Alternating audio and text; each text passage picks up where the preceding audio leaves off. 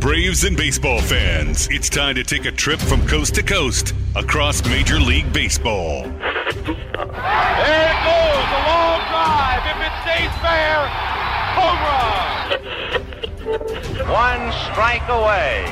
Sandy into his windup. Here's the pitch. Swung on and missed a perfect game. Fly ball deep left center. Grissom on the run. Yes! Yes! Yes! The Atlanta Braves have given you a championship.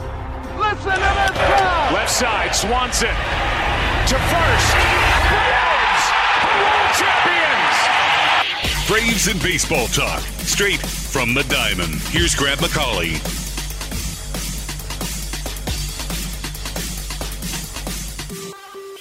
Hello and welcome to From the Diamond. Grant McCauley and Corey McCartney with you on Sports Radio 92.9 The Game from the Kia Studios here on a Sunday afternoon. Thanks for making this part of your weekend as we wrap up what was a busy week for the Atlanta Braves, a busy weekend up in New York. Obviously, we'll get all into this matchup with the Mets.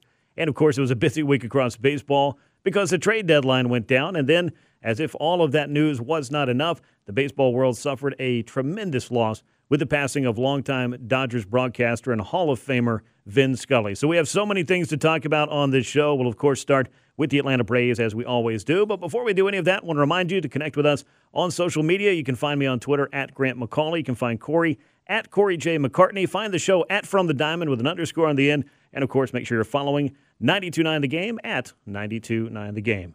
Corey, great to be back with you. I think that you kind of – uh, really summed things up right before we jumped on the air by saying it feels like it's been a year since the Braves signed Austin Riley to a contract extension. You and I haven't even gotten to talk about that yet since last week's show, but this was a crazy, news filled, action packed, eventful week for the Braves and, of course, the rest of baseball. Yeah, I mean, if we had only had the Riley extension to talk about, I mean, that would have, we could have filled, you know, a couple segments with just that alone. And then you add in the trade deadline, Right. and then you add in the series with the Mets, and it was, and then obviously Vince Scully, and just on and on and on and on. It just, it was just uh, hit after hit in this news cycles. It really was. I mean, the trade deadline is something that I think fans are always anticipating, looking forward to, dissecting, and we're going to do plenty of that on this show, rest assured. But we want to start things as we always do by taking a look at this week in Braves baseball, and uh, we'll just lead things off with what's been going on here in the uh, over the weekend.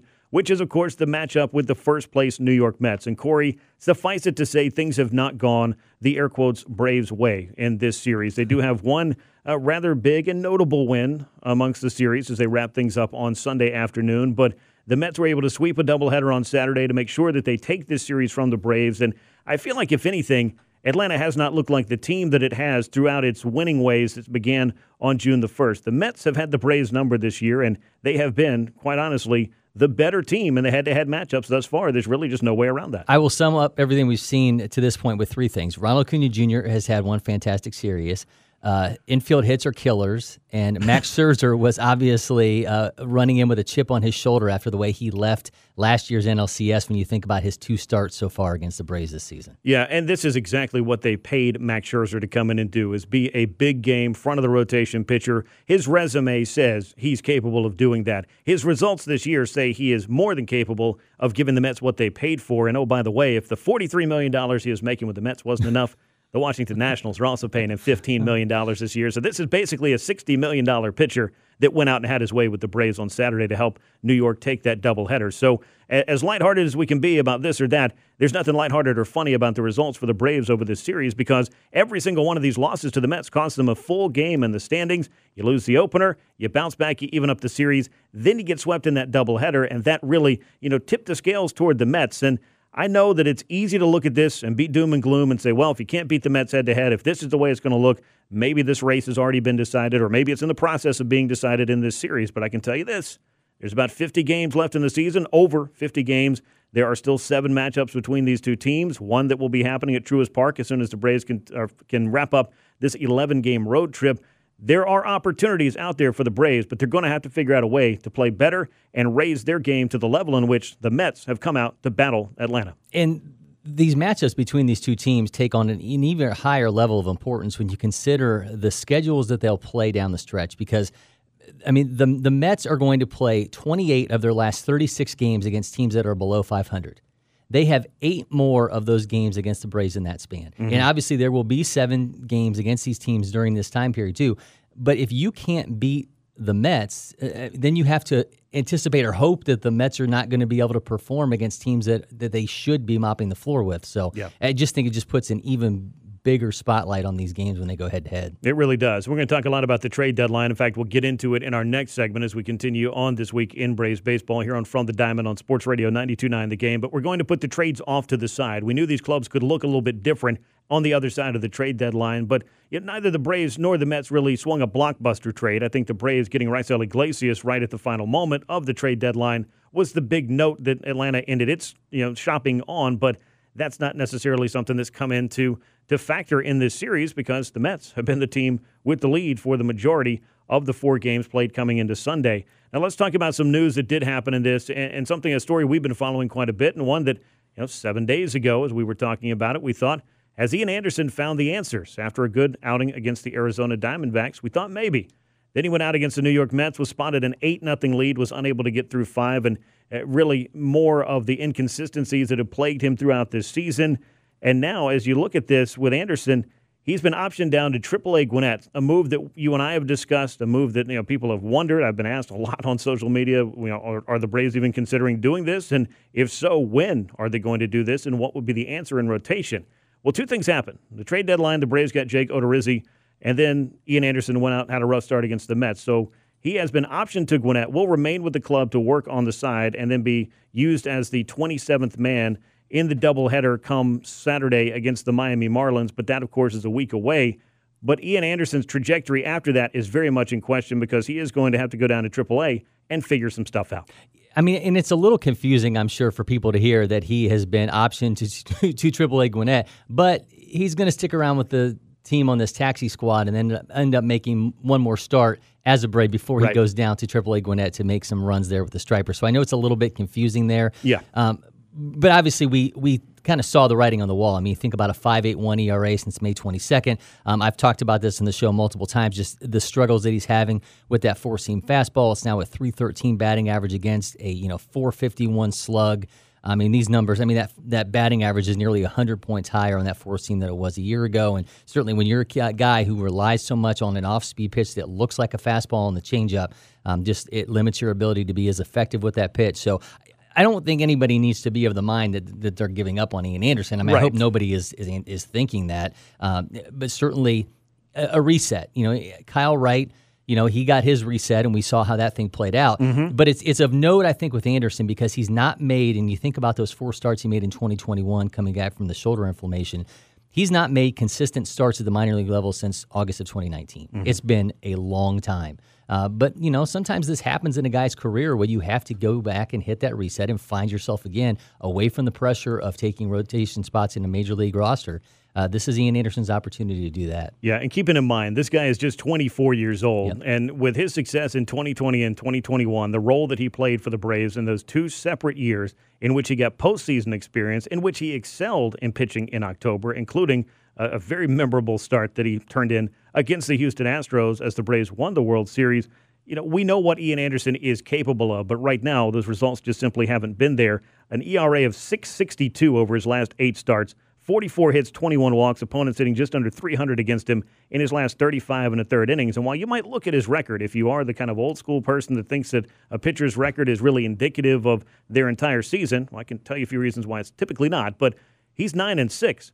But if the Braves weren't averaging six runs per game in his starts, that record could very much be inverted or it could be very much worse. So while the Braves haven't necessarily lost all of Ian Anderson's starts, you know, and, and putting it squarely on the pitcher there, it has been a bit of a grind, and the Braves offense has picked him up quite a bit this year. And I just don't think that over the final couple of months that Atlanta can necessarily look at this and say this is our best option right now. It, it really is an opportunity to step aside, allow him to reset. This worked for AJ Minter last year. This worked for Kyle Wright, though I'll give a lot of credit to the pitchers themselves for going down, seeking answers, trying to find changes, making adjustments, and it's not always mechanical either.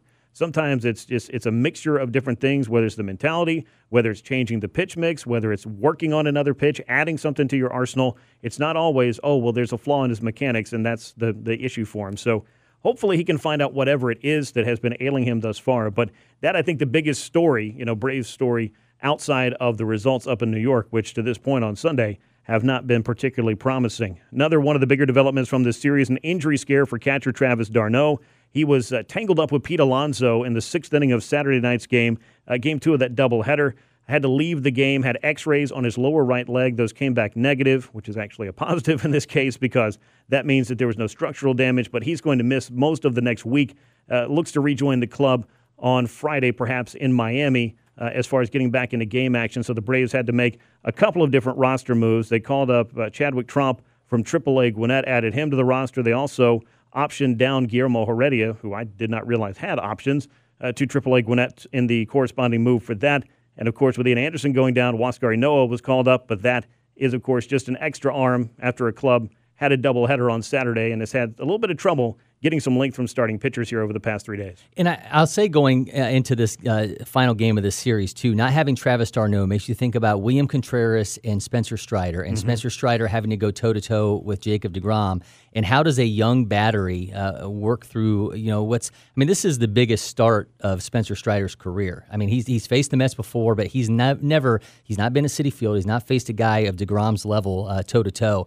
He's actually been better uh, in terms of the the batting average produced with Contreras than he has against Travis d'Arnaud. So don't get too uh, caught up in that. But uh, what a weird moment on that that play though with d'Arnaud and, and uh, Pete Alonso. Mm-hmm. And it, the fact that they thought that maybe he was blocking the plate. I mean, clearly he jumped up, had to pull down. Uh, yeah. but that was a scary moment. Obviously, the Max Fried moment when he hits his, yes. his head and his shoulder at the same time on that really awkward throw, uh, trying to go home on that play on the miscue, uh, missed throw there by Dansby Swanson. So um, a, a, lot of scary moments there in that, but certainly uh, to this point, they've uh, seemed to avoid any uh, major issues. Yeah, it, very fortunate to not have Max Fried suffer anything because he took quite a tumble over in foul territory past first base. And, you know, the, the defense really bit the Braves in that game, too, because you can look at Max Fried and say, yeah, well, he wasn't able to ma- match up with Max Scherzer. No, he didn't strike out 11 guys and dominate the way that Scherzer did, but Fried did not pitch altogether poorly. I mean, there were some really poor plays made behind him that I think really spelled the end for the Braves. I mean, it was not going to be a big offensive night, so it just kind of is what it is. But that was not a start that the line is indicative of how Max Fried pitched uh, in last night's game. So, you know, if you are looking for things in this series that were of a particular positive note, uh, let's talk about Ronald Acuna Jr. His absence from Sunday's lineup notwithstanding, as the, the Braves and Mets were a little bit weather delayed. They didn't want to put Acuna out in right field on a wet turf. I can understand that. He is available for Atlanta if they need him off of the bench. However, he was really heating up in this series, including a four hit game, including a tape measure home run. Things that you wanted to see from Ronald Acuna Jr., some outstanding defense, leaping catch against the wall, which of all the things that he's done, I mean, maybe notwithstanding that home run that landed in the apple basket in center field, seeing Ronald Acuna Jr. anticipating, getting back to the wall, making plays, and leaping in right field – that's a sight for sore eyes. Eight hits uh, through the first four games, which is the most he's had in any series this season. Uh, you mentioned it, homered on Thursday, doubled in both of Saturday's games. Here's what I thought was really interesting, though, about those doubles and the home runs. They all came on sliders, and he did so uh, on that home run again.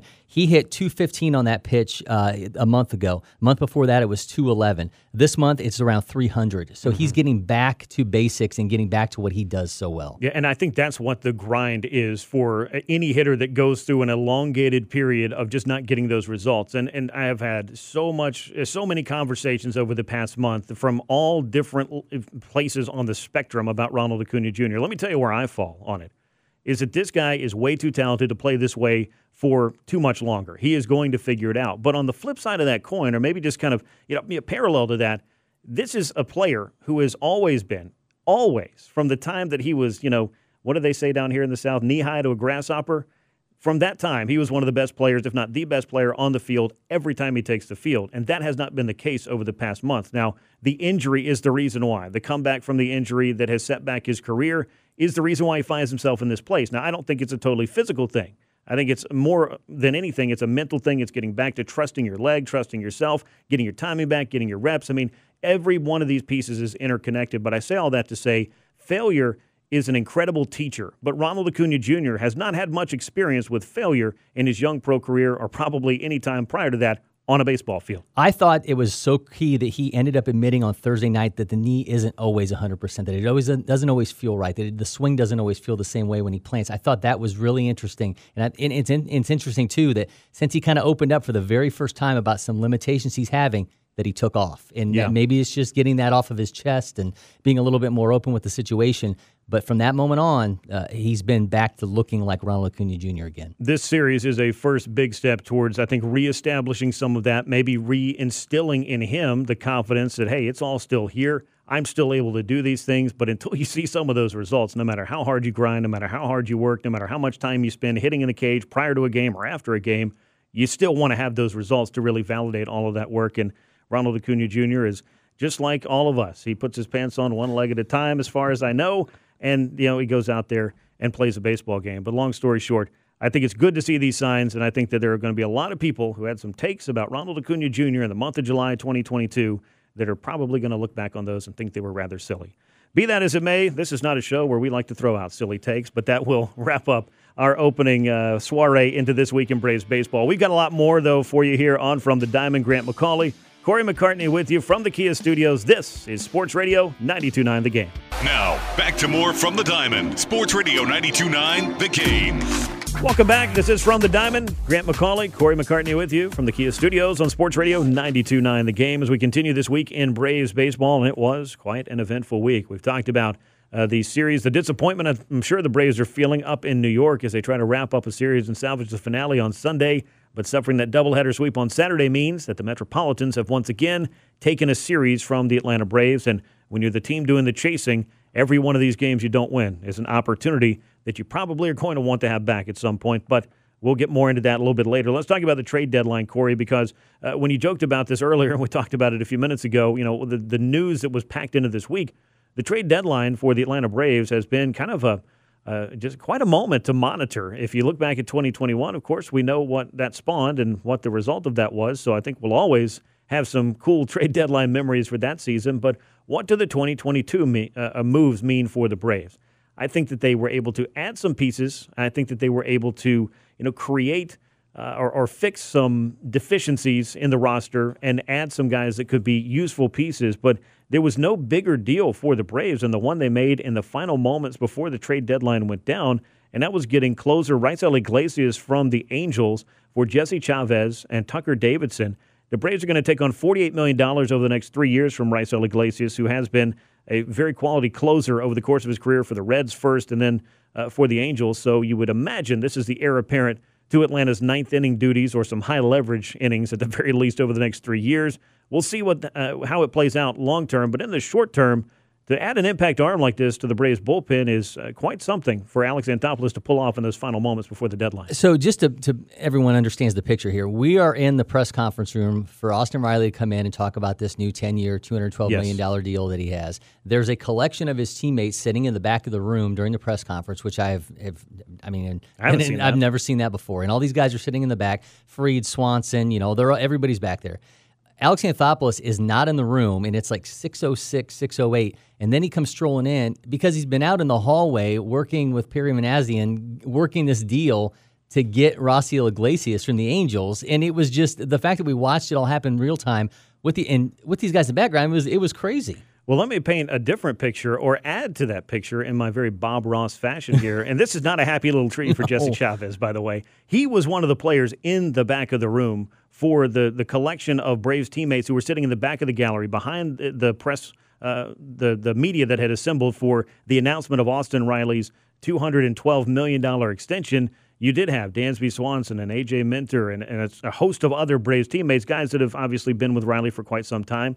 Jesse Chavez was one of the guys in the room. He had to be summoned out. Brian Snitker had to be summoned to come back out of the room. Both of those guys were obviously told. And for Chavez, he's he said uh, to some reporters in the back, 10th, this is the 10th, 10th time he has been traded in his career. There was an article that had come out earlier that day that called him the most traded man in baseball history. So that's quite something. Now, the focus of this obviously is not all on Jesse Chavez. It's what Raisel Iglesias does mean to the Atlanta Braves bullpen. And this is a high impact arm. And this was a guy that uh, quite obviously went out to Los Angeles and got himself a nice big contract. But the Angels divest themselves of that. The Braves, meanwhile, get themselves uh, one of the better right-handed relievers who was available prior to the trade deadline, and it's somebody that could be a piece for them for a while. Yeah, they got three more seasons of him at 16 per, which is two million dollars less than they're paying uh, Kenley Jansen this season. Uh, I mean, Iglesias, obviously, you know, people know this guy, you know, big flamethrower, comes in top five percent uh, in strikeout rate at nearly 33 percent. He's in the 94th percentile in chase rate. Uh, the obviously the ERA was up, but you think about uh, the fact that he was on a struggling team. How much was he even in you know save Leverage, situations? yeah. I mean, he, they went through a 14 game losing streak. I mean, there were times where he was going out there and and getting work and mop up duty in games where I'm sure the adrenaline was not exactly pumping. Uh, for a guy who's a closer, but um, I, I, I was really stunned by this deal. One, you know, I was trying to figure out at the offset, like how's that's going to work with Kenley Jansen, who's obviously already the closer, and how's you know Iglesias has never been a setup guy before, so how's that going to work? Yeah. But, um, th- this was one of the more stunning deals, and everything else was more about like let's get need, let's get need yeah, we talked about a right-handed power arm. I didn't think they were going to go get one that was going to be their closer for the future. So a really deft move. I'm really surprised the Angels even did this. Like if you're going to keep Shohei Ohtani and you think Mm-hmm. you could contend, don't you need a closer? I mean, you think like you have a guy for three years. It's not like they got something in return where it's like, oh, now I understand it. I mean, Tucker Davidson had a start today for them, and he wasn't exactly lighting the world on fire. I just, it, to me, it's not a maneuver that you make unless you're getting something in return that sets you up for the future. And I don't know if that happens. Well, maybe they're going to take the $48 million Well, that that they were true. They going to pay Rice payroll. Iglesias and use that to pay for one year of Shohei Ohtani because we don't know what that's going to look like in free agency. But I can tell you this it's going to be very expensive. But the Braves address a major need by getting Iglesias just to add and strengthen a bullpen that has, you know, at times been vulnerable this year. But also, if you just look at the numbers overall, has rated among the top five bullpens in Major League Baseball and certainly in the National League but you can always have more. And they hope to have Kirby Yates back in the not too distant future. So that adds another guy with closer's experience to this mix. Also, in this trade deadline, the Braves went out and got Jake Odorizzi from the Houston Astros in exchange for Will Smith. Now, this was an interesting trade for two reasons. Number one, I really felt like the Braves needed to get some kind of veteran to bolster this rotation. Number two, though, I did not expect Will Smith to be a guy that was going to be moved at the trade deadline, that the Braves were going to be able to get much for him. And as you look to the return of Kirby Yates growing closer by the day, as we expect, this could have been Will Smith being the odd man out. The Braves could have ended up designating him for assignment. That's the way that the tea leaves seem to read to me, Corey. What do you make of this move, and and how important do you think it was for the Braves to go out and get a veteran starter to add to their rotation mix? Well, now that we know that they've subsequently, you know, done this uh, with Ian Anderson, it, it obviously makes a lot of sense. And Chav and Will, Will Smith was not having the strongest of seasons. I mean, he obviously of late, you know, No, he really struggled a struggled at 12.60 ERA in his last six appearances. I will say though, you think about with Jesse Chavez and Will Smith, they were integral to the the uh, the vibe with that that bullpen. So much so that they went and got Luke Jackson, who's in the middle of Tommy John rehab, and brought him in on the taxi squad to travel with the team to Yeah. New York. I mean, I don't know that people really understand what Will Smith and Jesse Chavez meant to the culture of that clubhouse. I mean, you're literally going and get a guy who has no I mean, Luke Jackson. I mean, he, he has no no real reason to be there aside from the vibe guy. That's literally that that you had to go out and get somebody to come in and help with the culture because you removed two guys who were key to it. But on the, I mean, I obviously I completely understand. Will Smith was not having a great year. I mean, you're able to go out and, and the Astros were in a position where they had six star, uh, starters on their major league roster. Lance McCullers Jr. is on his way back. They traded from a position of strength. You swept in. You made a great deal. Um, but uh, certainly, I mean, it, it was surprising that they were able to get a starter for Will Smith. Yeah, we saw Jake Odorizzi make his Braves debut in Game One of the doubleheader on Saturday. I, I don't think it was his strongest start of the season. Certainly not the worst start I've seen all season either. He was unable to get through five innings because he had a cramp in his right hamstring, so he was removed a little bit early. Um, he had an error on a pickoff that kind of opened the door for the Mets to score a, a run or two. That didn't help out, but that notwithstanding, I mean, the expectations for Jake Odorizzi were pretty simple. Hey, come in and try to give us a quality start. And a quality start, by definition, is six innings with three earned runs or less. I don't want to sit here and debate how I don't think that that should be the only definition of a quality start because, you know, if you go eight innings and off four runs, your ERA is the same. Should that not be a quality start? what if you throw a complete game and allow four earned runs? Your ERA is lower than the guy who allowed three earned runs in six innings. Shouldn't you be getting a quality start?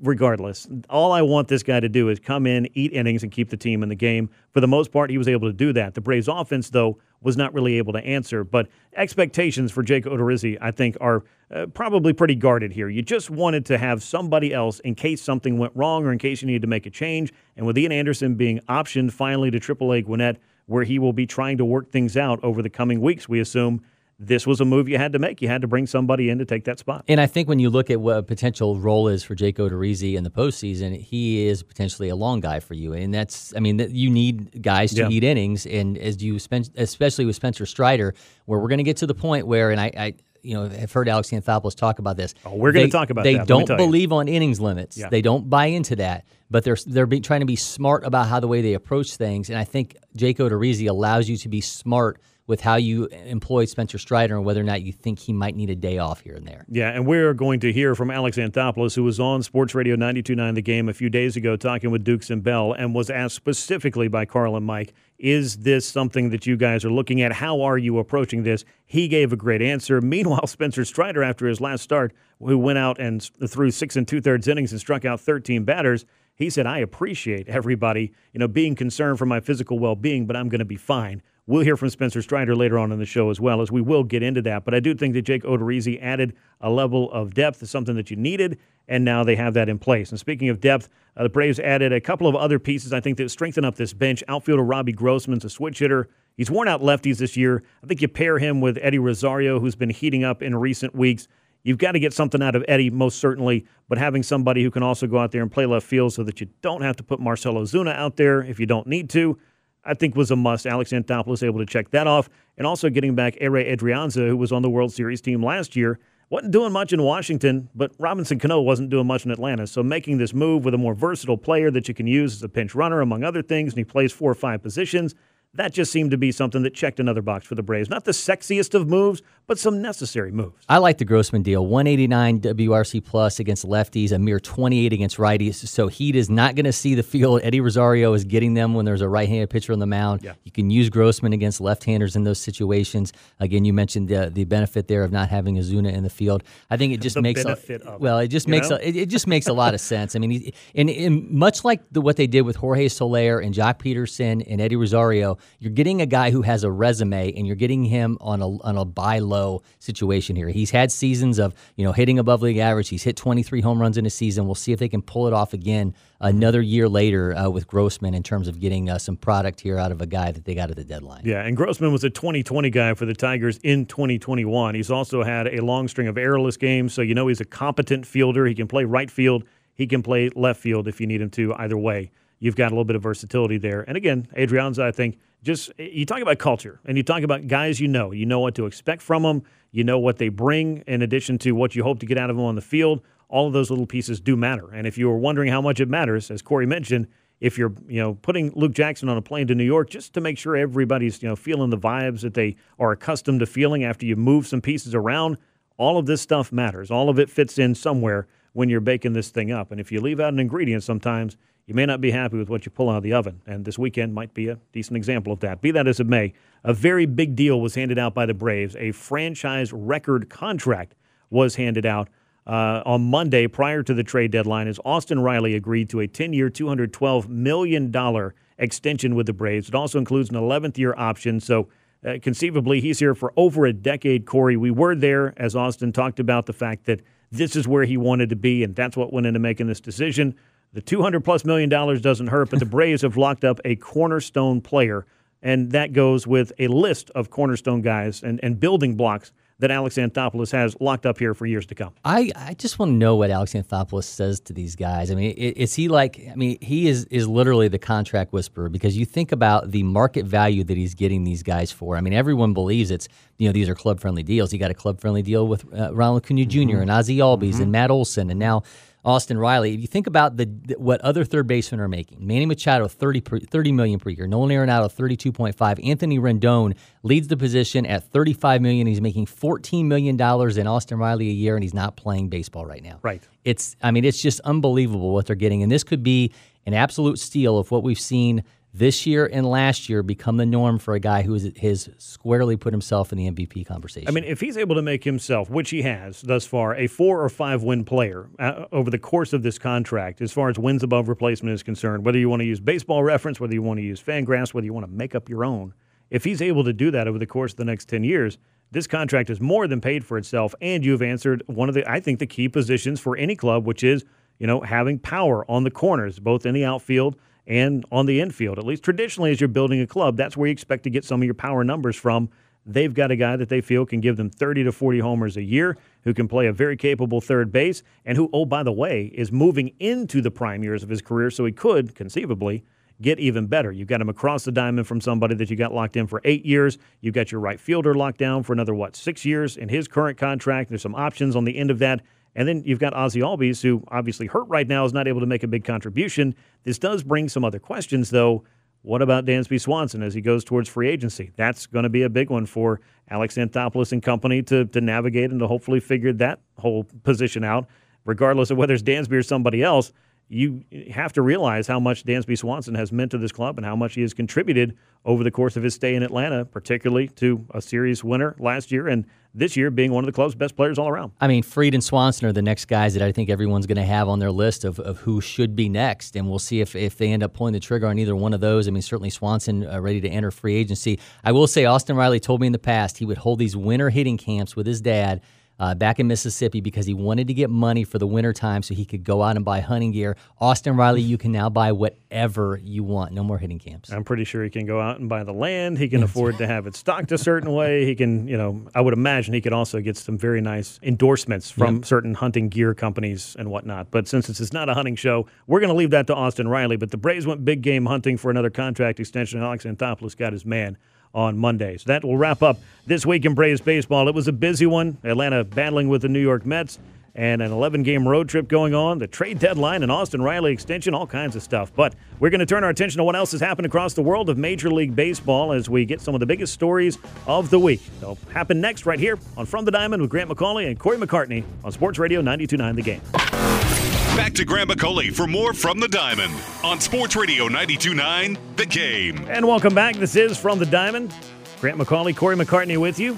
Sports Radio 929 The Game. We're here at the Kia studios. If you like what you've heard on the show, we got lots of Braves and baseball talk for you.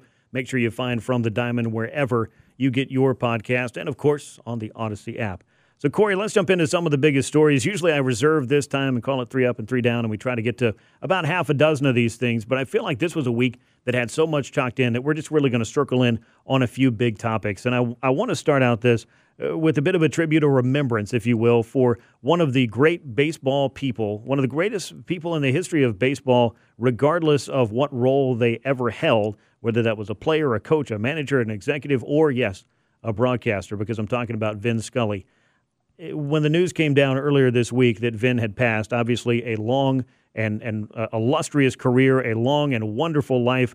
At 94 years old, the Dodgers announced the passing of their Hall of Fame voice and uh, one of the guys that narrated Summers for seven decades, which is an incredible, incredible career to think about.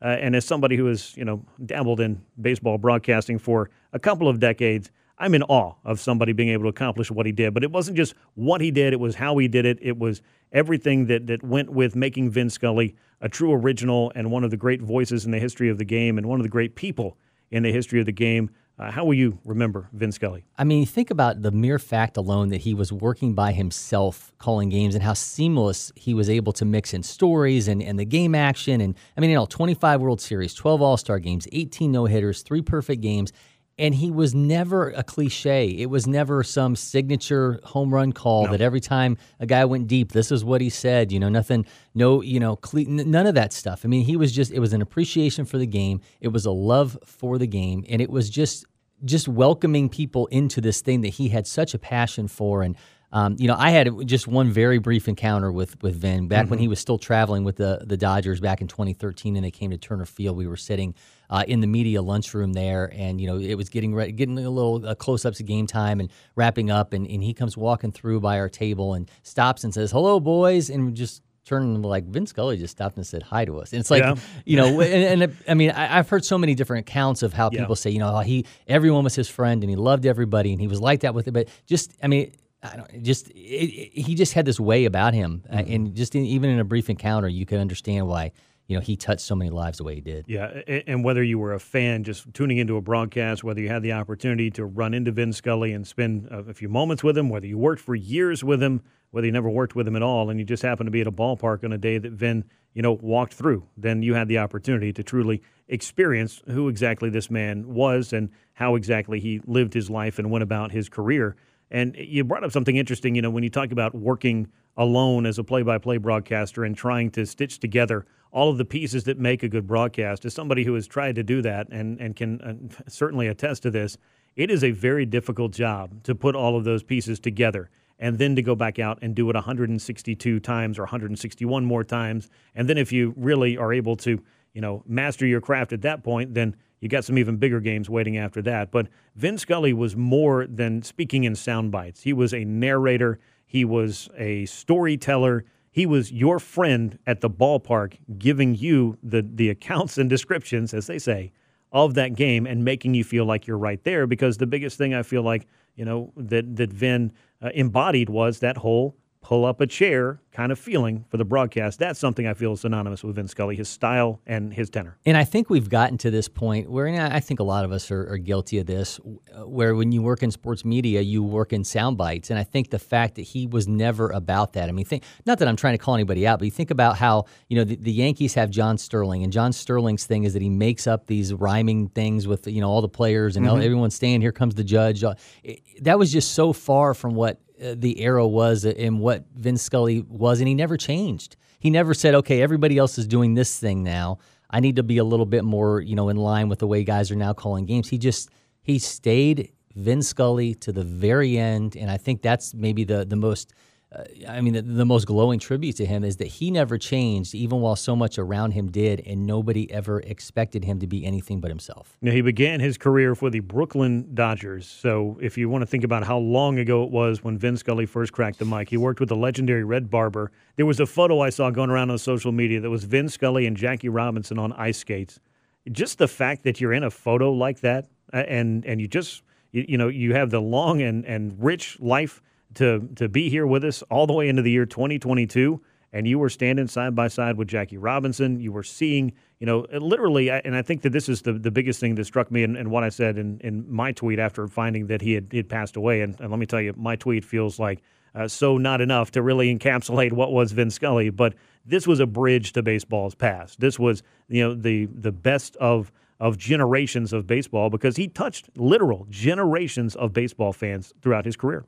He did, and I think we oftentimes, you know, in sports media, we use the terms giant and legend. I mean, a little Icon. bit, maybe a little bit too loosely, but he was very. I mean, he was every bit that, right? And I think everybody who follows and, and, and covers baseball and you know and broadcasts baseball, you know, has, has, takes a little bit of something from him. And I, I, obviously everyone wants to have their own little way of doing things, but mm-hmm. I don't know that you'll. I, I I could not imagine 162 games of doing this all by yourself and the level of preparation that it takes. I mean, a little less. I put a lot of time into preparing for this show. I couldn't imagine preparing sure. each and every day to do a game by yourself and, and making it seem so seamless and having the stories and making the calls and talking to people and just having that wealth of knowledge. Um, it's it, it's just dumbfounding to think what he was able to accomplish for decades. Yeah, absolutely incredible. We could spend the rest of our show talking about the effect and the impact of Vin Scully and all of the things that he has done uh, and and accomplished throughout his Hall of Fame career. But I can tell you this: a, a true icon of baseball, a, a, true legend of the game, passing away this week, and a lot of people, as you can see, the outpouring of tributes to Vin Scully just lets you know how impactful he was, his voice was on so many generations of baseball fans and of baseball people all the like. So uh, let's shift gears if we can and talk about the other big story from the week, which was, of course, the trade deadline. And I don't think anybody made more headlines at the deadline than the San Diego Padres. They pulled off a blockbuster trade to get Juan Soto and Josh Bell, who's not a bad player, but to get Juan Soto out to San Diego, the Padres gave up a big time gaggle of prospects and brought over a couple of big pieces from the Washington Nationals. They also pulled off a blockbuster trade with the Brewers by getting All Star closer Josh Hader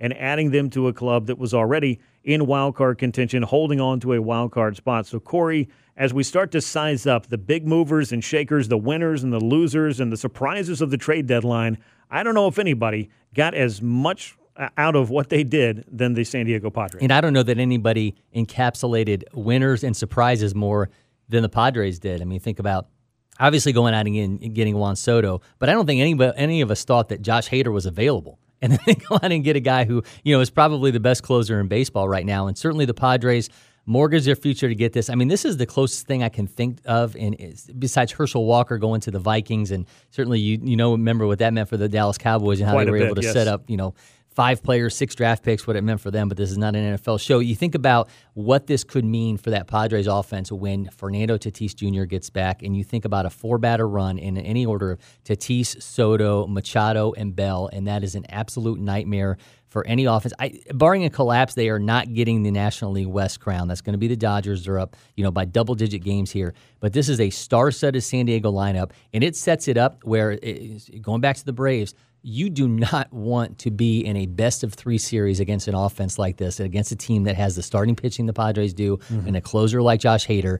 Um, this is going to be a very, very dangerous out in the postseason, especially if Tatis gets back. And uh, man, just the fact that they were able to add Hader to this mix. I know it's going to be, it's not the the move that everyone's talking about when you get a 23 year old guy who looks like he's on the trek to make it to Cooperstown. But uh, what a massive uh, trade deadline for the San Diego Padres. No, it truly was. I mean, I think this could go down as one of the biggest trades in baseball history, and that's not hyperbole whatsoever because you don't see guys like this changing teams at that age and it, with two full seasons before he was going to go to free agency. And there were a lot of things in the mix for uh, Washington, I guess, to have the motivation to even explore this kind of trade. And I don't know if motivation is the right word, but you know, it is what it is. The Washington Nationals were sellers. The San Diego Padres were buyers, and they went out there and they got one of the best hitters, if not the best all around hitter in baseball, and they added that to their mix. They got Josh Hader. They also added Brandon Drury because, you know, they needed to go out and get somebody with a little more power, I guess, uh, to complement this club. But uh, an absolutely outstanding deadline for them. Oh, and by the way, you've got Fernando Tatis here in the next week, two, you know, something, some point in, in the month of August, jumping back in this mix. He'll be playing shortstop. He could be playing some outfield for him. They're going to utilize him. Uh, we've talked about what the Braves have done, quite obviously. Uh, on the flip side of the Josh Hader trade, you kind of have to wonder a little bit um, w- about what the Brewers were were doing there, what their motivations were for this. They got Taylor Rogers, who was closing games for the Padres. He'd been struggling. Josh Hader, though in a small sample size, had been struggling in July. So I don't know if you want to look at that as a reason to trade him. I guess you can. I think it was more about the Brewers not wanting to pay Josh Hader a big fat number through arbitration. Uh, but then I don't know. This was just one of those deals that kind of uh, came out of nowhere for you. But it's a deal that you can make if you have a guy like Devin Williams, and they were able to back this up, the Brewers, they, they being, by getting Matt Bush and Trevor Rosenthal and trying to strengthen this bullpen. But it's hard to take, you know, the head of the dragon off and send him off somewhere else and try to scare everybody the same way you used to. Devin Williams is absolutely nasty, right? But I, I, he's a he's a closer in the making, and I don't know that a team that's that's in first place in their division needs to be trading away a major asset like that unless you're going to get something in return that fixes a deficiency in your roster. And they didn't do that. No. I mean, they needed offense.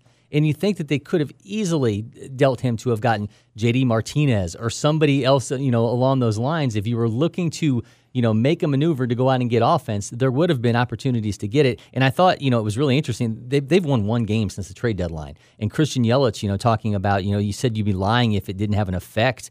Uh, the fact that they don't have Josh Hader there any longer. I mean, I, I, just don't. It just makes no sense to me whatsoever. I don't yeah. know what message they were sending to that clubhouse, trading him away in the midst of a, of a pennant chase. And here's the other thing I thought was that you know perhaps if you're trading Josh Hader, then you're moving things around in hoping to make other bigger moves, but they didn't make other bigger moves. I mean, yeah, you do have Devin Williams, and he is one of the best relievers in baseball and now he's going to be handed those closers duties. Yeah, you went out and you got a couple of other bullpen arms to strengthen things, but as a first place club, you would have been thinking more help would be walking through the door than to Christian Yelich's point, having to think, hey, how much did our roster just change because our guy who was kind of you know, more times than not Mr. Automatic is no longer part of our bullpen. That's going to have a, an effect on the psyche of a club. Uh, looking around baseball, around the National League in particular, of course, we know that the New York Mets were busy. They didn't land J.D. Martinez, who a lot of people had them linked to. They did get Darin Ruf. They got Dan Vogelbach, uh, and they were able to, you know, uh, and add Tyler Naquin, as a matter of fact. And all of these may not be the biggest names that moved at the trade deadline, but they've all played a pretty good role in beating up on the Atlanta Braves in a five-game series in New York over the weekend. So perhaps they did get the right guys. Uh, the Los Angeles Dodgers, meanwhile, they were unable to land Juan Soto. A lot of people thought that they would be able to. Uh, they went out, they got Chris Martin, they got Joey Gallo as well. We talked a lot about him. I don't want to waste a ton of time on the show, but that seems like the exact kind of project that the Los Angeles Dodgers can pride themselves on if they can turn around Joey Gallo's season and perhaps his career. I think they this shows the gall of the Dodgers that they think that they can turn Joey Gallo around right now because this guy's an absolute mess. Um, I don't know that he's going to get the consistent ABs that he needs to be able to get his swing right in that Dodgers lineup. They're too deep. I just don't think there's enough opportunities for him to. He's a fantastic defender. I just don't think they have enough. I thought one of the teams that did really well in the National League at the deadline was the Cardinals. They needed to go out and do something to help that pitching staff that's down Jack Flaherty, that doesn't have Steven Matz. Um, the fact that they were able to go out and get Jose Quintana, you know, that they got um, you know uh, Jordan Montgomery from the Yankees, I think they were a big winner because I think they've got enough now with that offense. I think they're taking down the Brewers in the Central race. I mean, you have to feel like the balance of power may have just shifted by the moves that you make. And of course, the moves that you don't make in, in terms of the Brewers. Because if you are going to make that big trade, as I mentioned, make a giant subtraction, then you probably need to go out and make more than one addition that is of impact, and they just simply weren't able to do that. The Dodgers, meanwhile, they they pulled off the big blockbuster last year. Getting Max Scherzer and getting Trea Turner. They weren't really able to do that. There was some talk of this about, you know, maybe Shohei Ohtani stays in L.A. but moves across to play at Dodger Stadium.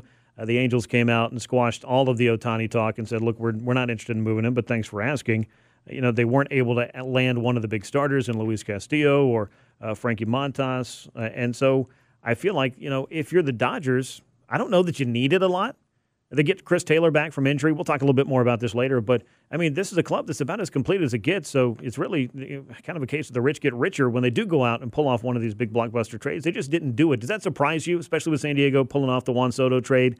that the Dodgers didn't have some kind of metaphorical answer for that? I thought they were going to get some starting pitching just because of the fact that they do have injury concerns. I mean, Clayton Kershaw's back in the IL. When are they going to get Walker Buehler back? I thought yep. maybe they yep. might be a team. Carlos Rodon would have made a lot of sense for them to True. just move over, you know, into into the division there. I was really surprised that they didn't do that. Uh, J- Joey Gallo is a strange addition. I, again, I just don't, I just don't think it makes sense. I think if you struggled in one massive market, another one doesn't make a whole lot of sense. No, it certainly doesn't. We got a lot of trade deadline to talk about as we continue here on From the Diamond. We're going to be taking a look around what's going on in the American League, what's going on in the National League. We'll size up some more of the winners, the losers, and where these clubs stand as we take a look at all of the races across baseball. He's Corey McCartney. I'm Grant McAuley. This is From the Diamond on Sports Radio 92.9 The Game. All right, play ball! Your place for all things MLB and our Braves. This is From the Diamond on Sports Radio 92.9 The Game. And welcome back from the Diamond with Grant McAuley, Corey McCartney with you. Sports Radio 92.9 The Game. We are here in the Kia studios wrapping up a Sunday and wrapping up a weekend that has been a miserable stay for the Braves up at Citi Field as the New York Mets have been putting it to them. They swept a doubleheader on Saturday to sew up the series win, and things have continued to unravel on Sunday as well. We're going to take a look around what's going on in the American League, though, at this time and kind of size up some of these races. We're not surprised to see where the New York Yankees are 10 and a half games in front of the Toronto Blue Jays, who have you know, really not been able to make up a lot of ground on the Yankees. They've been playing 500 ball for the last week and a half. Have uh, both clubs, in fact, the Yankees under 500 over the last 10 games, but nobody's really making that big push. The interesting thing I do, or I look at as we go down these uh, American League standings, and we're going to talk a lot about how these trades affect all of the races across baseball. I don't know that the balance of power was ever going to shift in the American League uh, Eastern Division because you knew what the New York Yankees had done. And they went out, they got Frankie Montas, and they were able to make a couple of other smart trades, I think, that kind of complemented their roster, which was already great. But the Baltimore Orioles made the decision to trade off Trey Mancini. I found that to be kind of a curious move because they really didn't get that much for him in my eyes, and I'm just not really sure why you make a move like that that doesn't really help your club out altogether that much because I feel like they could have made an effort to keep Trey Mancini there because of what he meant to the franchise. And then again, you really didn't get much from the Houston Astros for him, at least in from where I'm sitting. Yeah, and I thought it was interesting that Mike Elias, their GM, left open the possibility of his coming back. And obviously, we know that rarely ever happens. Maybe this is one of the rare occurrences, Maybe. though, when a guy actually does come back after being dealt away. But I thought it was weird too that the Orioles dealt Jorge Lopez to the Twins. You got a guy that's got club control, two more years. If you think you're going to be better next year, much like the Angels with Raisel Iglesias, why would you trade a closer if you think you're going to be a team that, that could contend in the next one to two years when you have this guy under club control? Uh, but to go back to the Yankees, their deals met their goals. They got another elite starter in Montas. They got one of the league's best defensive center fielders in Harrison Bader to take pressure off of Aaron Judge. They got more corner support with Benintendi. They got bullpen help after Michael King's season-ending injury that with Trevino and Effross. Uh, and they unloaded Joey Gallo, who was really struggling. So Yeah. um, I, I just thought they had one of the better deadlines, and, and certainly this is not a crisis that they've lost. They lost three games in a row, two to the Mariners and one to the Cardinals for their their last five. Uh, this is still a very very good baseball team, and they have v- um, much fewer holes uh, after what they pulled off at the deadline. Yeah, I guess I just look at the Orioles, you know, to kind of complete the thought on that. A club that's, you know, inside of two games out of a wild card now and is four games over 500 as of the close of the weekend. And I don't really feel like they made anybody pay through the teeth to get either Trey Mancini or to get Lopez in the case of the Minnesota Twins. I mean, I guess we'll find out and we'll talk about the Twins because they were a, a rather busy club as well. But, you know, this just wasn't what I expected, I, I guess, from the Baltimore Orioles. But I also didn't expect to be talking about the Baltimore Orioles in a playoff race in August, but I think that kind of underscores exactly how odd the trade deadline can be at times. It's not necessarily, you know, the rich getting richer to use that phrase again. Sometimes it's, you know, clubs with an opportunity to do more or that, you know, end up doing nothing and you kind of have to question why. Uh, just looking up and down the uh, American League East, though, I mean, the Toronto Blue Jays were a club that has been in the position of chasing the New York Yankees. They're in position for a wild card right now, most certainly. They were rumored to be out there, maybe after Raisel Iglesias, maybe after Noah Syndergaard. Uh, they ended up getting a couple of relievers, Zach Pop and Anthony Bass from the Marlins, Mitch White from the Dodgers. Uh, these weren't necessarily, though, the reinforcements you thought that the Blue Jays might end up getting. They just really weren't able to, I think, pull off a, a bigger deal. I mean, I guess Whit Merrifield will be helpful, but not if you were, you know, maybe aspiring to get Ian Happ. I will say though they were part of one of the weirder dramas at the deadline because they acquire Whit Merrifield, not knowing whether or not Whit Merrifield was actually going to get vaccinated to be able to play games in Toronto Yeah. for the Blue Jays. But he luckily he did. He's Yeah, he going to be able to yeah. play home games there. Uh, but the lover of chaos of me would have uh, would have wanted to see what how in the world they were going to pull this off if he only played in road games. But um, he's still versatile. Plays second, third, center, can steal bases. They got some bullpen depth. They got some starting pitching depth with White. Um, obviously, they've got Alek Manoah, Kevin Gausman, Jose Berrios, Ross Stripling there. I, th- I just I think the key for this team is Jose Berrios because you're talking about a two-time All-Star, you know, a guy who's had a top 10 Cy Young finish, has a 5.19 ERA this season. Mm. If Manoah and Grossman continue to be what they've been, um, Berrios to me, uh, uh, Gausman, yeah, uh, yeah, uh, uh, Kevin Gausman. If uh, um, one brave, former brave, uh, but if, if Manoah and if Manoah and, and Gausman can be that one-two for you, and you're able to get Berrios looking like he used to, this is going to be a very, very tough team in the postseason. But Yeah. they they could have a big drop off if he can't look like he did in the past. Yeah, I didn't think we'd spend a lot of time talking about, um, you know, some of the,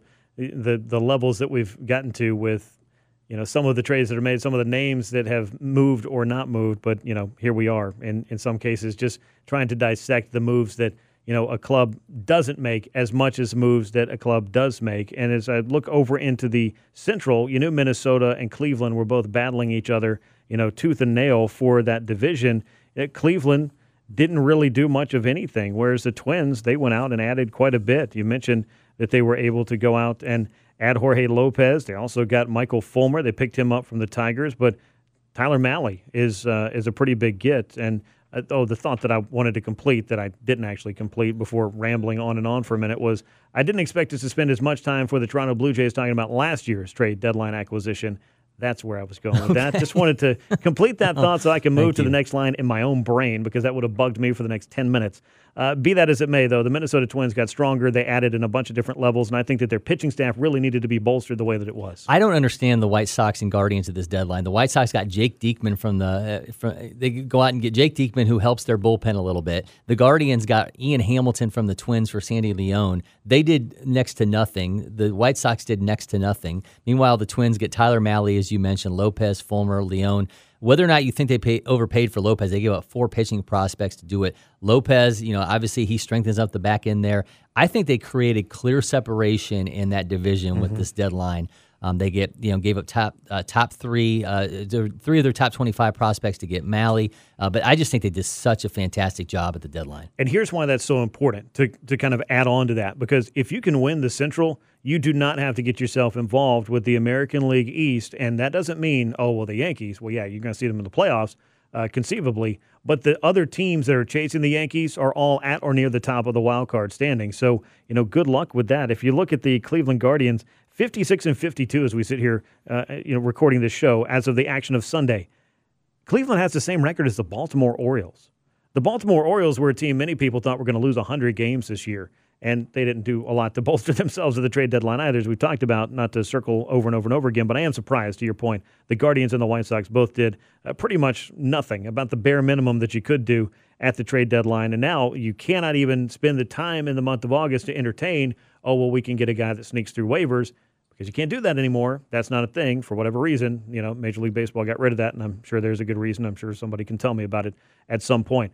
Uh, looking out in the American League West, we see the Houston Astros at the top of this uh, heap, but you also see the Seattle Mariners, 11 and a half games back. Yep, that kind of is what it is. The Mariners, though, are firmly in that wild card mix as well as they are battling the Angels to close out the weekend. Seven games over 500 coming into the day on Sunday. They were out there striking the first blow, I think, the, one of the first major dominoes of the trade deadline by adding Luis Castillo. This is a club that's serious about trying to end that playoff drought. I mean, they had one of the best moves of the deadline in getting him uh, for three of their top five prospects. It's they're a, they are an aggressive win now team, and they are absolutely showing that. They're getting Ty France back. Uh, he's back now. Julio Rodriguez is on his way back. It could be uh, in uniform again August 10th when he's eligible. I mean, they're sitting in the last wild card spot. They would they would face the Twins right now over the season uh, end. They just won a series over the Yankees and the Bronx. They're going to get them uh, again in this next week. Uh, I just, you know, I just thought they had a great deadline. By the way, uh, he, the Astros got Mancini, and that we were talking about him with the Orioles mm-hmm. earlier. He hit a two-run home run on Wednesday, then hit two homers in a five RBI day against the Guardians on Friday. Uh, he didn't grand, hit a grand slam in 701 games as an Oriole. He needed four games to do it as a Houston Astro for the first one in his there career. He's the first player in Astros history to have his first three hits with the team go for home runs, and he is the first player in AL or NL history to homer in each of his two starts with his first two teams because he also did it with the Orioles back in 2016. Have a career, Trey Mancini. Yeah, why not? I had to wonder uh, when his time with the Baltimore Orioles, who and they were not very good while he was there. How many times he hit with the bases loaded? It probably oh, yeah. wasn't very many. Oh, the Houston true. Astros have a little bit more traffic out on the bases, but yeah, that's an absurd stat. The only one that I can think of that would even come close to topping that is the Los Angeles Angels hitting seven solo home runs in a loss. Only the second team to ever do that. Um, most solo home runs in a in a game. Uh, all their runs came via solo home runs. They lose eight to seven. So that old joke that's hey, you know, Mike Trout, Shohei Ohtani, but the Angels managed to do to be on the wrong side of history showed up yet again. Of course, Mike Trout was sitting that out, though he might be resuming his baseball activities and on the way back sometime soon. I want to talk real quick about the Boston Red Sox because they surprisingly were not the sellers you thought they would be. They didn't move J.D. Martinez. That was a little bit surprising. Nathan Eovaldi's another guy that could have moved at the deadline. Boston did not do that. Instead, they held on to Eovaldi, Martinez, Rich Hill, who the Braves will see in the upcoming series at Fenway Park, or they're scheduled to. They even added more veteran players because they went out and got Tommy Pham. And yeah. they traded for Eric Hosmer, who had to go somewhere because he was the the the link of the Juan Soto trade that made people question it for a moment before we were assured whether Hosmer goes to Washington or Luke Voit ends up in Washington.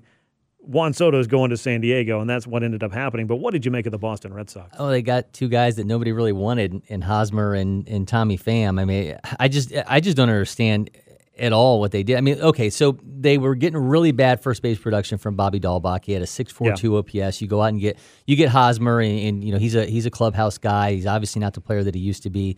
Um, that was just a ridiculous saga uh, that he ultimately ends up in Boston. I don't understand. You don't move uh, you know Bogaerts. You don't move uh, JD Martinez. You move Christian Vázquez during batting practice.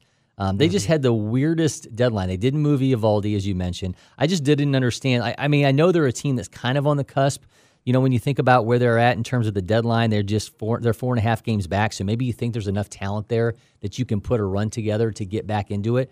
But the gauntlet you have to go through still, being in that that division – I just think they could have done so well had they moved some of these guys. And yeah. it just it just has so many free agents, looming free agents. It just doesn't make sense. Maybe hesitant to ever hit any button that looks like reset up there, uh, since they've already had to have done that in the last decade, and they don't like to do it very often. But the Boston Red Sox were the only team that entered the day in the American League East with a sub 500 record, and that pretty much tells you all you need to know when you're talking about the second week of August coming up and the fact that you're 16 and a half games out of first place, you're really pretty far out of a wild card as well with a whole bunch of teams in front of you. What are you really doing there? And I guess Chaim Bloom and company couldn't figure out a good exit strategy for some of these veterans. That does not make a ton of sense.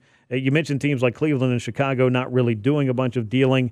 I think there was some interest in some other teams and other assets, rather, uh, from some other teams like the Kansas City Royals. They did remove Whit Merrifield, and that made all the sense in the world. And they'd already traded Carlos Santana away, but they hung on to Josh Staumont, among others, and uh, didn't really do as, as much as I thought they would. Michael A. Taylor was another name that came up as a potential fit for some clubs. Yeah, they didn't do much. I thought the Tigers were going to move a lot of their guys. We spent a the lot bullpen. of, I mean, we exhausted a lot of oxygen talking about Andrew Chafin, Joe Jimenez, uh, Gregory Soto. They don't move him. Um, a, a, unrelated but related story here is uh, Miguel Cabrera, and you know he's due thirty-two million dollars next year. He's now talking about maybe he's not going to be back for the 2023 season. He's having issues with that hurt knee. Um, he wants to win a World Series in Detroit, so maybe you, you know, maybe you feel like you can put together a run next year, and you don't want to move these guys. But I just feel like if you're the Tigers and you had all these pieces in play, how many times are you going to have so many weapons that somebody else wants to help yeah. it, to help build up an, a, a position player pool that's that's not fantastic? Um, they've got a lot of young guys, but I, I, just think they really missed an opportunity here. But we'll see uh, how much that really plays into what they want if Cabrera gets to come back and, and try to set him up for a, a great final season. And, you know, I, I can think about, uh, we can spend some time on something I've been thinking about when it comes to the trade deadline. There's always this, this expectation for people that, oh, well, you can go get some top prospects for every one of these players. That's not necessarily the reality. So some of these, the price tags may just not have been out there. The money that they would have to send along to make some of these deals may not have been out there. Not necessarily the Tigers relievers, who I do think are valuable, but maybe some of the other pieces that did not move across the deadline. So looking across the American League, it is the Yankees by a lot in the American League East, the Twins by a little in the Central, and of course the Astros have a sizable lead in the American League West. If you look at the top wildcard teams as we sit right now, it is the Toronto Blue Jays, the Tampa Bay Rays, who made a couple of minor deals to strengthen themselves, then the Seattle Mariners, and then it's those Baltimore Orioles, the Cleveland Guardians, and Chicago White Sox, all within three games there with the Orioles and the Guardians both within a game and a half as we record this show on a Sunday night. So that's what's happening across the American League. When we come back, we'll continue our trip around the big leagues as we look at the National League. And then, of course, we'll take a look at what's ahead for the Braves as they try to put all memory of this trip to New York behind them as they continue an 11 game road trip. We'll get to all of that next. Grant McAuley, Corey McCartney, Sports Radio 929 The Game.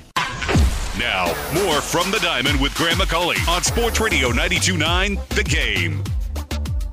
And welcome back. This is From the Diamond. Grant McAuley, Corey McCartney with you. We're in the Kia studios on Sports Radio 929 The Game. We hope that you've enjoyed From the Diamond thus far. If you have, you can make sure to subscribe wherever you get your podcasts. Find it on the Audacy app. Also, follow along with us on Twitter. Find me at Grant McAuley. Find Corey at Corey J. McCartney. And we will now find the National League standings and take a look around the big leagues in the senior circuit. It begins, of course, in the National League East, where it was going to be, I think, a statement series potentially for one of these two clubs. And it's the Mets who made the statement against the Braves that – they are here to stay at the top of the standings. They are not going to crumble or wilt in the summer heat and roll over the final couple of months and allow somebody else to take away the National League East, Corey. We knew this was going to say a lot about one or both of these clubs and where they stand right now with about 50 games left to go. But I think if the Braves needed any kind of reminder that the New York Mets are a totally different model than they were last year, then they got it big time at Citi Field over the weekend. The Mets have now won or tied all 15 of their series against division opponents. Uh, that's the longest streak since the Braves won 16 straight in 1999. If they keep this going, they have a, a Friday through Sunday series next weekend against the Phillies. They'll go for the record the following week here in Atlanta. So, I mean, these these are not the Mets uh, of yore that are going to just crumble and let the Braves end up taking this division. Uh, if the Braves are going to make it five straight, they are going to have to earn it. You know, I think if there was a way for me to describe the Mets, and, and for, for most Braves fans, I mean, number one, you need to recognize, as I said before, this is not the club that has fallen apart in years past, including 2021, that everybody got hurt or everybody just forgot how to play baseball or whatever happened last year. I don't know. This is not that club. They went out and they got some real ball players over the winter that really made that club better, whether it was Max Scherzer, whether it was Starling Marte, whether it was Mark Canha, whether it was several other moves. Oh, by the way, you know, Buck Showalter, eh, sometimes he gets a lot of – I, I, don't know. It maybe doesn't get a lot of credit because he hasn't gone in the postseason and been able to, you know, really, you know, capture a run that really validates him as one of the better managers in, in baseball over the course of the last three decades. But he has been an integral piece on multiple different clubs getting a team up into that level and ready to take that next step and doing some winning in the regular season. And now it appears that he has put them on a trajectory uh, along with the way that this club is playing itself because it's the players out there on the field, it ain't the manager.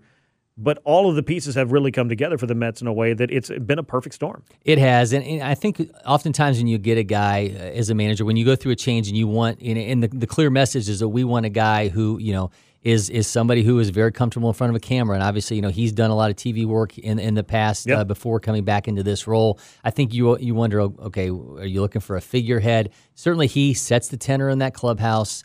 I mean, I, I just think the fact he just works for this club, and I, I just think it's just it's an interesting mix, and uh, they they're just there's not a lot of holes outside of you know, the catcher spot. And I was really mm-hmm. surprised that they weren't a little bit more aggressive at the deadline in getting that. But I mean, he's got a, a really great roster, and certainly now you have Jacob Degrom back, looking like uh, the Jacob Degrom we're used to. And this is this is an extremely tough Mets team. Yeah, and let me put it politely. What I feel like is more the sentiment that I'm getting, you know, from Braves fans is that you know, people are realizing how good this team is. They're annoyingly good. I mean, they do a lot of little things well. Yep. They do stuff that should not really even work the way that it works for them in terms of you know, they do put the ball in play, and that's great, but the batted ball luck has been extremely favorable to them. The Braves are a club that is kind of the polar opposite of that, and we're seeing that contrast in styles really not play out well in the Braves' favor. We're also seeing, I think, on the Braves side, defensive lapses. We're seeing the cumulative effect of the kind of at bats that the Mets are having against the Braves starting pitchers that has been a big issue and the Mets are simply making the most of their opportunities. But the difference in the offense, Corey, is pretty stark. It is, and I mean, we watched, uh, you know, during this game here, we watched Pete Alonso get another soft hit ball. I mean, they they are 17th uh, in average exit velocity, 88.4 miles an hour. They are 26th in hard hit rate, 26th. And they match that by being sixth in batting average on balls in play. Those two things should not match up to a team that is in the, the top five in runs scored in baseball. But right. there they are. They're just behind the Braves. They, they went into Sunday scoring two fewer runs than the Braves, who have the hardest hit, the highest hardest hit rate in baseball the Mets, the way that they're scoring runs and the way that they're conducting themselves offensively is not the the profile that you expect for a team in 2022. No. And it, and it's not you don't go out and anticipate that we're going to get a lot of infield hits. They lead the no. majors in infield hits somehow. I mean, it's I, you think this stuff. Okay, eventually this is going to come back to get them because you can't have a BABIP over 300 in a in a hard hit rate that that's that's that low, but they're getting it done like that. Yeah, I mean, and we can spend all the time pouring over all the stats and trying to make them say what you want them to say. But when it comes to the Mets, it really doesn't matter. And what yep. matters to them is what the record is. And the fact is, they're 30 games over 500, and they are, you know, building a very comfortable division lead. Now they have had this before, so I'm going to bring this all the way back to. And the Braves can't count on having another 14 game winning streak that trims seven, eight, nine games off of a deficit. So they can't afford to fall 10 and a half games back again. That's pretty obvious. So the Braves are going to have to make things happen against a schedule that I think is a little bit tougher than what the Mets are going to be facing over the final, I don't know, um, what, 50 games of the season, thereabouts. And then you look at the fact that, and I thought this was interesting because somebody said that, you know, the Braves don't have a winning record over clubs, uh, uh of against clubs over 500. Well, I went back and looked, and pretty much there's five teams that do, and they're all division leaders. The other 25 teams in baseball don't have a winning record over clubs over 500. Mm-hmm. So you know, congrats to the Mets. They certainly do. They're eight games over against teams with a 500 or better record. The Braves are four games under, so it's not like they're, you know, absolutely just unable to beat a team with a winning record, though if you watch what happened the weekend over at Citi Field, it might lead you to believe that. But the St. Louis Cardinals are six games under 500 against teams with winning records. They're 11 games over 500 overall. So I say that to say it's an interesting stat, and we can make stats say a lot of different things. But the bottom line is all of the stats have added up to the Mets being – exactly where they are and for reasons beyond how hard they hit the ball and how often, you know, they're able to hit home runs. The Braves hit the ball harder than just about anybody. They hit more home runs than just about anybody. They do strike out more than just about anybody, but that doesn't necessarily mean that it short circuits their offense all of the time. This has just been a very a very stark difference to use that word again in the way that these two teams play. And I think that the key to beating the Mets is you got to find a way to outpitch them. And the Braves were unable to do that in the series, and that has not happened head to head against these two clubs the last two times they've met. All of that aside, and we will talk more about the Atlanta Braves a little bit later. I did want to circle in on some of these trades. We talked about what the Mets did, what the Braves did. Philadelphia Phillies went out and got Noah Syndergaard. I thought that was an interesting move for them. Not necessarily a name that I ever thought would be pitching at Citizens Bank Park, but there he is. Uh, they were also able to go out and get Brandon Marsh and David Robertson. uh, to say goodbye to Jeurys Familia, the former Mets. And this is a, a, Phillies club that, since firing Joe Girardi, has found its way all the way into the wild card picture, which was a pretty steep climb for them. And they're doing all of this without Bryce Harper. So, a couple things here. Uh, obviously, with Noah Syndergaard, you, you get a knee, uh, the kind of arm that you need to, to replace Zach Eflin, who's got a right knee issue, to put along with Aaron Nola and Zack Wheeler. But I think we all know, you know, to tie to another Thor, that he has moved from Mjolnir to Stormbreaker because he's not exactly wielding the same weapon that he used to anymore. No. The four seamer um, is the lowest it's ever been in a full season for Syndergaard. The the weighted on base average is the highest. So is the hard hit rate. Um, he had, was having a quality season with the Angels there, but I think this is one of those deals though where you look at at at the potential return being uh, you know being uh, pretty massive for them if they could get him back on track to what he used to be. If he ultimately just ends up being, and much in the way we're talking about Jake Odorizzi with the Braves, a, a, guy that can give you quality starts and an elevated name to do so. I think that they got what they needed from from Noah Syndergaard. Yeah. In in terms of what they've gotten from their uh, the bullpen edition here with David Robertson, since Rob Thompson took over as the, the interim manager on June third, they're tied with the Dodgers for the sixth best bullpen in the majors. Think about how bad this bullpen used to be. That is no longer the case. They move on from Jeurys Familia. Uh, Robertson's going to move into that role. I mean, this has been a, a much better Phillies bullpen, and now they they added they added the best reliever that we knew was on the market. I mean, Josh Hader was obviously moved, but this was the Raisel Iglesias. This was the best bullpen arm that we knew was going to be moved in the form of David Robertson. They do that, and also, when you talk about the Nationals, they could end up benefiting the most from them because they play them more times than anybody does over the last part of the schedule. So, if the Phillies end up in the postseason, the Nationals could be a big reason why. Yeah, because the Nationals are not a great baseball club already. Now they don't have Juan Soto, they don't have Josh Bell. So, the vestiges of anything that looked like a club that was going to go out there and be even pseudo competitive. Uh, probably going to continue losing some games. They've lost five in a row since the trade deadline and I would expect them to continue sinking in the standings already.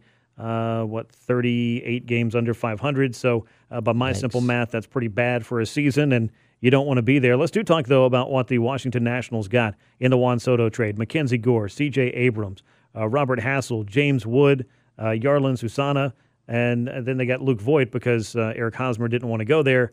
Uh, but as far as the prospect haul is concerned, and we talked about this being one of the biggest trades in baseball history, if you do have to deal a Juan Soto, this is the kind of package of prospects and young players that you do want to get back if you're a club like Washington. So I've seen James Wood up close and personal, 6'7", 240 pounder. He was committed to Mississippi State before he ultimately got drafted by the Nationals and signed. This dude has ridiculous power. So you've got him. Uh, you've got a guy in you know Hassell who's a great hit tool. Um, Abrams is speedy on base percentage guy. Obviously, out, you know Mackenzie Gore's got all kinds of upside.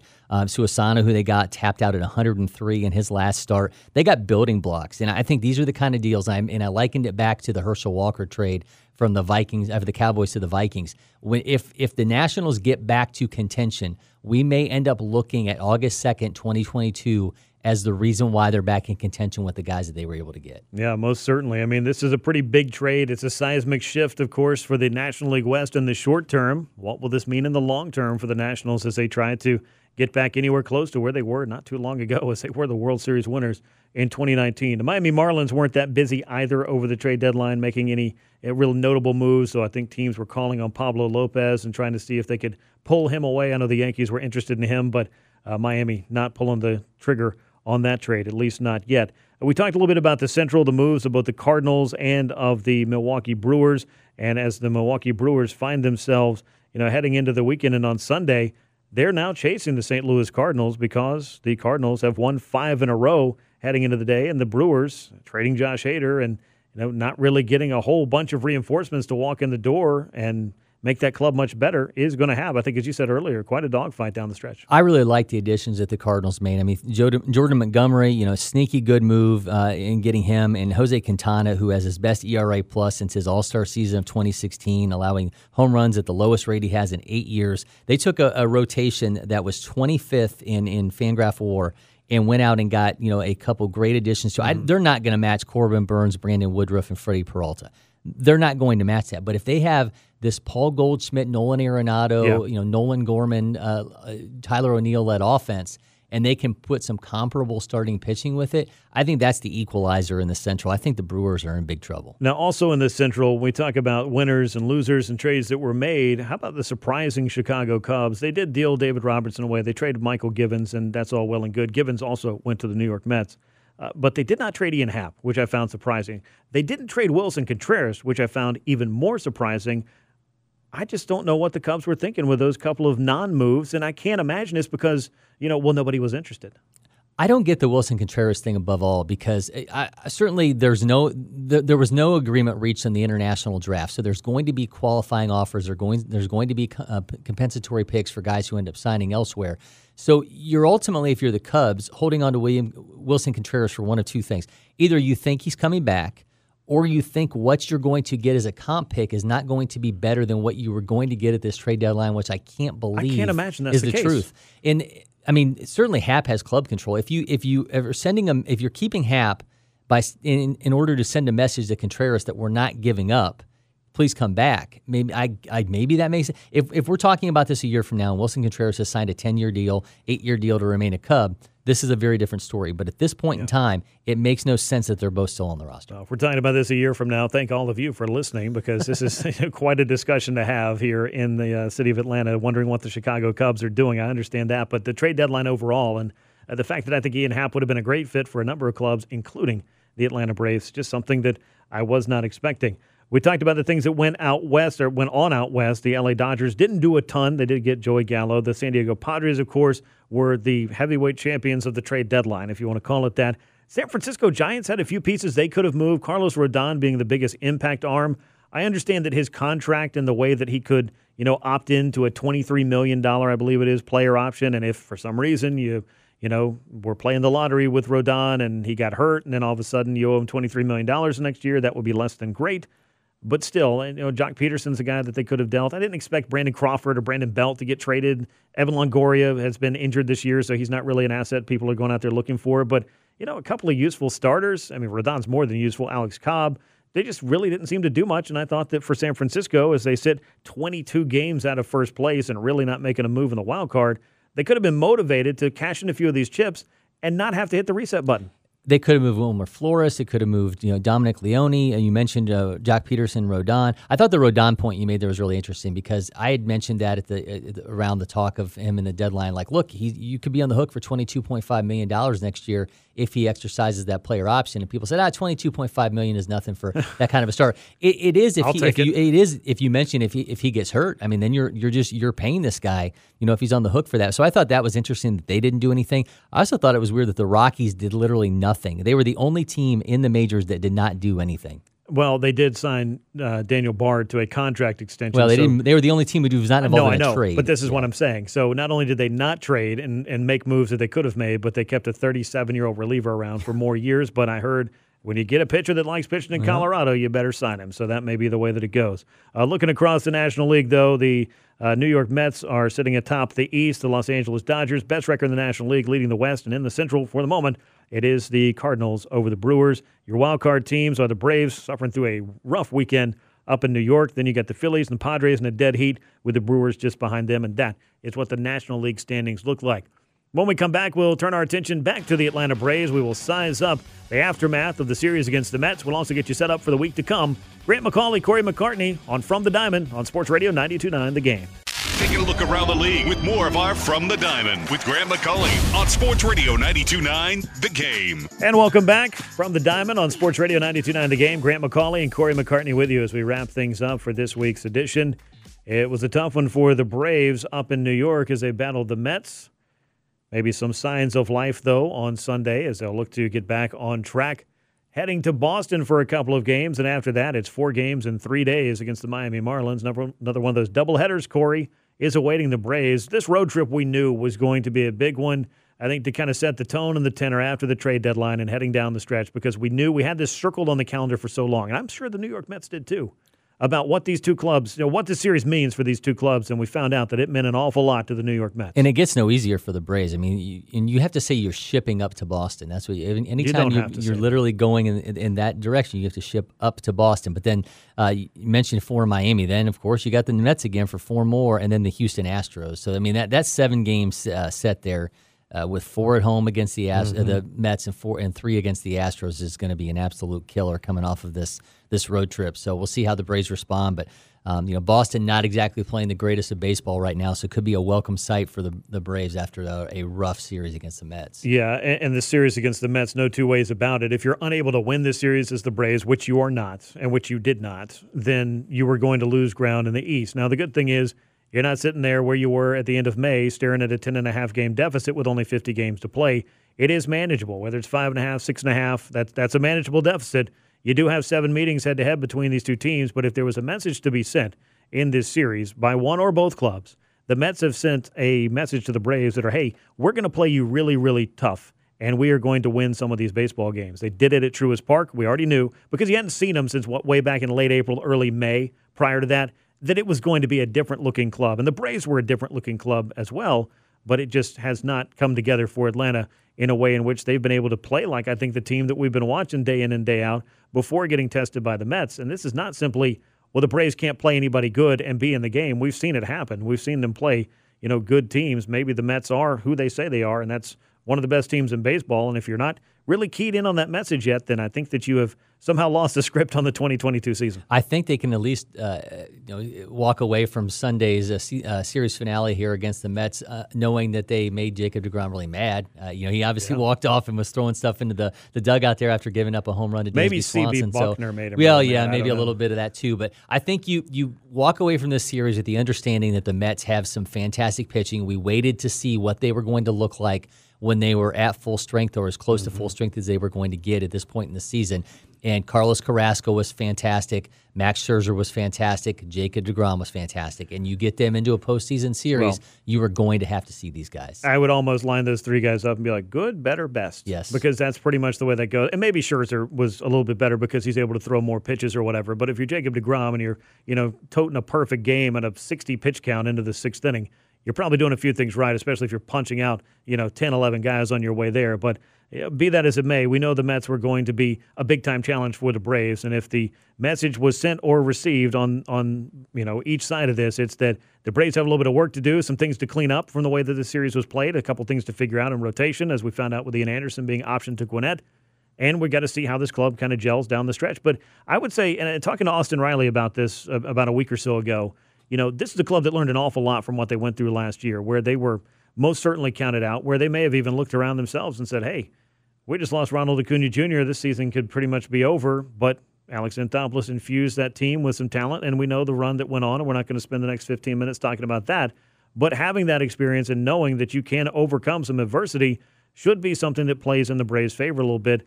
The Mets, though, I think that the fact that they have a Buck Showalter there leading them, we're not talking about Mickey Callaway or the manager who never was, and Carlos Beltran, or you know, uh, was it Luis Rivas that was managing them last year?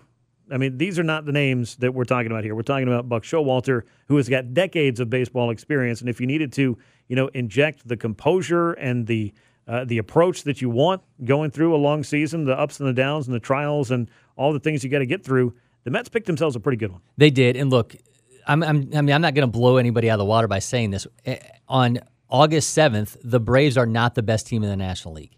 They've got work to do to get there. They uh, certainly you walk in with the you know the the the pomp and circumstance of being the defending World Series champions.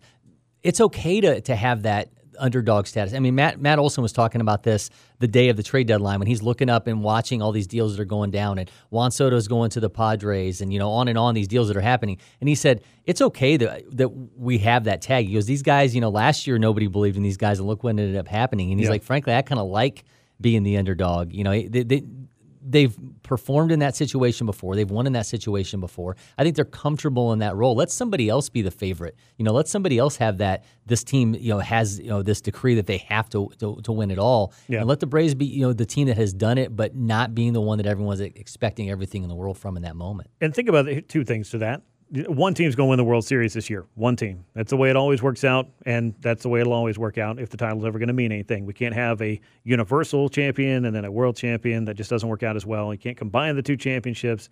I, I just don't like that storyline. Be that as it may, um, you know, these clubs that go out there and do get the title of the team to beat. That doesn't necessarily win them anything come October. The Los Angeles Dodgers have been the team to beat time in and time out. And yes, they've gotten to the World Series several times The Braves had to beat them last year to get to the World Series, but the Dodgers have won exactly one title since 1988, and it came in the shortened 2020 season. And I don't say that to take anything away from it, but I'm just saying, like, they they have been that team to beat every year and seemingly have been beat somehow, some way. And one of them was a little bit more questionable than others. Um, I don't know. The, the long story short here is, you know, being the best team in baseball can help you get a favorable postseason matchup, if you will. But once you get to the postseason, all those records kind of go out the window, and it's the club that gets on a run. Last year, the Braves got on a run, and that run resulted in making them the best team in baseball because they won the whole thing.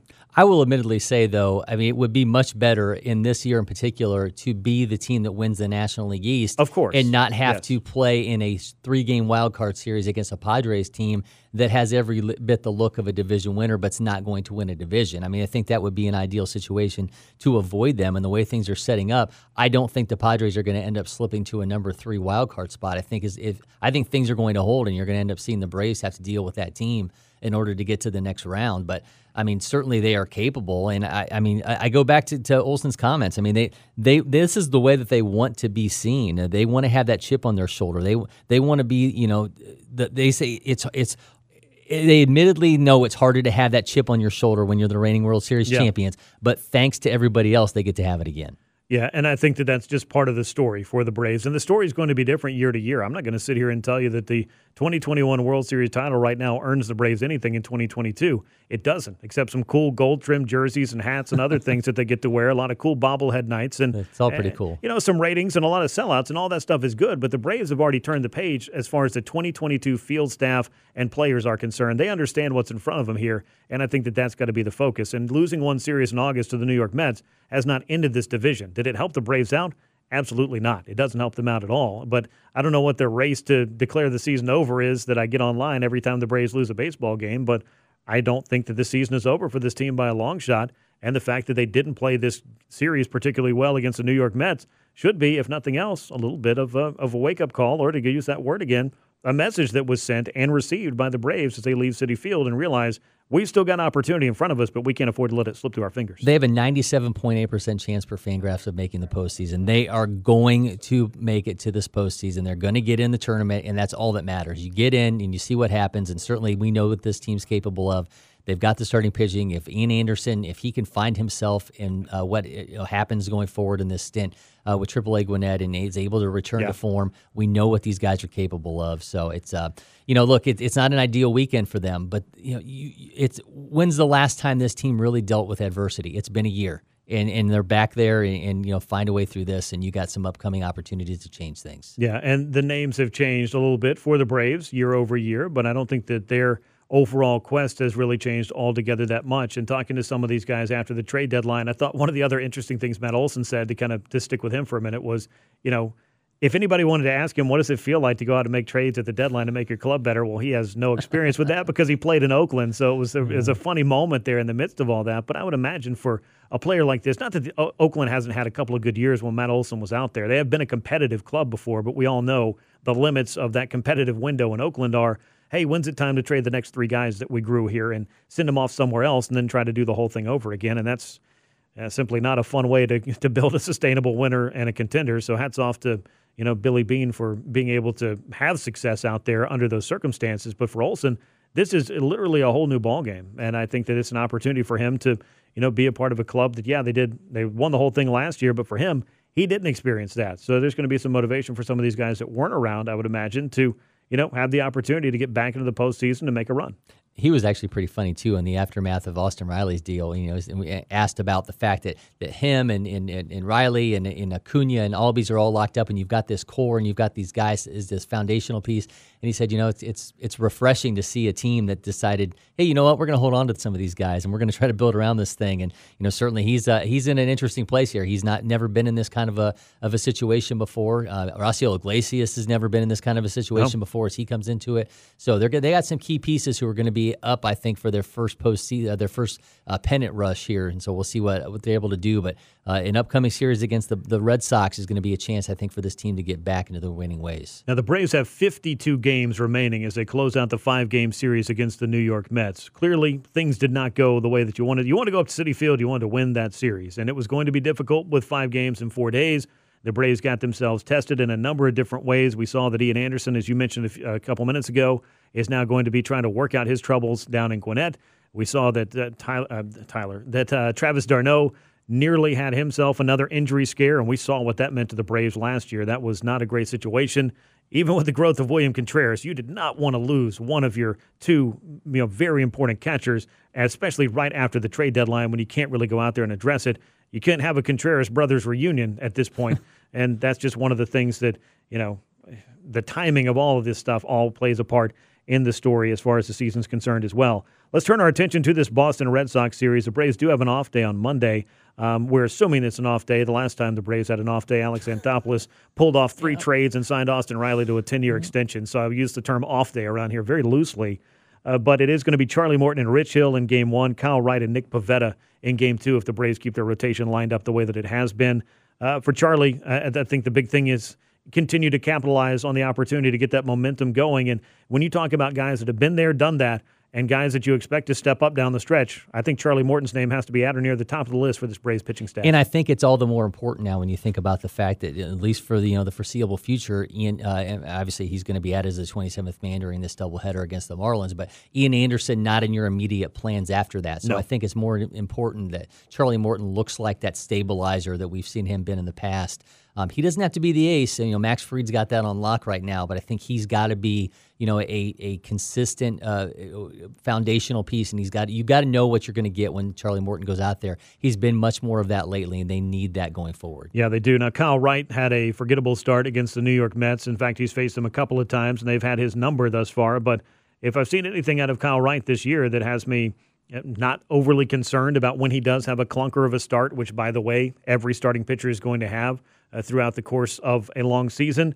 He's able to bounce right back and continue to give the Braves quality start after quality start. I mean, he has been, I think, in terms of just overall innings, more than you could have asked for, and and then some. And in terms of quality, even more than that. So for Kyle Wright, this is an important bounce back start, I think, against Nick Pivetta. It will be. He's faced the Red Sox before. He's never never pitched in Fenway before, so this will be a really cool moment. I think. Fun. For, yeah, I think this will be a cool moment for Kyle Wright to be able to do that. He has again. He's he's faced Boston. Uh, you know, he's seen this lineup. I mean, he didn't have a lot. He's seen them three times. He obviously faced them earlier this year. Um, you know, he allowed six runs uh, on in just a four and two thirds innings. So, um, needing a bounce back after a bounce back after a bounce back. So we'll see if he's able to to perform in that capacity. Now, speaking of somebody who needed a big bounce back, Ronald Acuna Jr. We talked about it at the top of the show. The eight hits that he had against the New York Mets over the first four games of the series. That's clearly a big deal for him. The home run drought that was over after 18 games and 75 at bats. Hadn't seen anything like that out of Ronald Acuna Jr. I'm hoping that at least the results he got up at Citi Field are something that will start to, you know, really get him back to feeling himself and feeling like himself both at the plate and in the field. Without question. I mean, he's obviously going against you know some pitchers here. He has an opportunity to, to have some success against guy you know, Rich Hill. He's had success against in the past. Um, eight hits, you know, go in this series, the most he's had in any series. Love what he's doing against the slider. Uh, I I think he is on a roll right now. Uh, I think he's going to do some damage in Boston. Braves clearly need to see more of that. So as far as the week to come for the Atlanta Braves, it begins with the two games in Boston, sandwiched around off days on Monday and Thursday. Then it's Friday through Sunday, four games in three days, including a Saturday doubleheader against the Miami Marlins. That'll wrap us up here on From the Diamond. As always, Corey, enjoyed it. Look forward to doing it again next week. Let's do it again. All right. Stephen Gagliano, thank you for all your help on the show. We appreciate you as always. And for all of you out there listening, we appreciate you. You can find From the Diamond wherever you get your podcast or the Audacy app. And of course, every Sunday right here on 92.9 The Game. We'll look forward to joining you again next week. So long, everyone.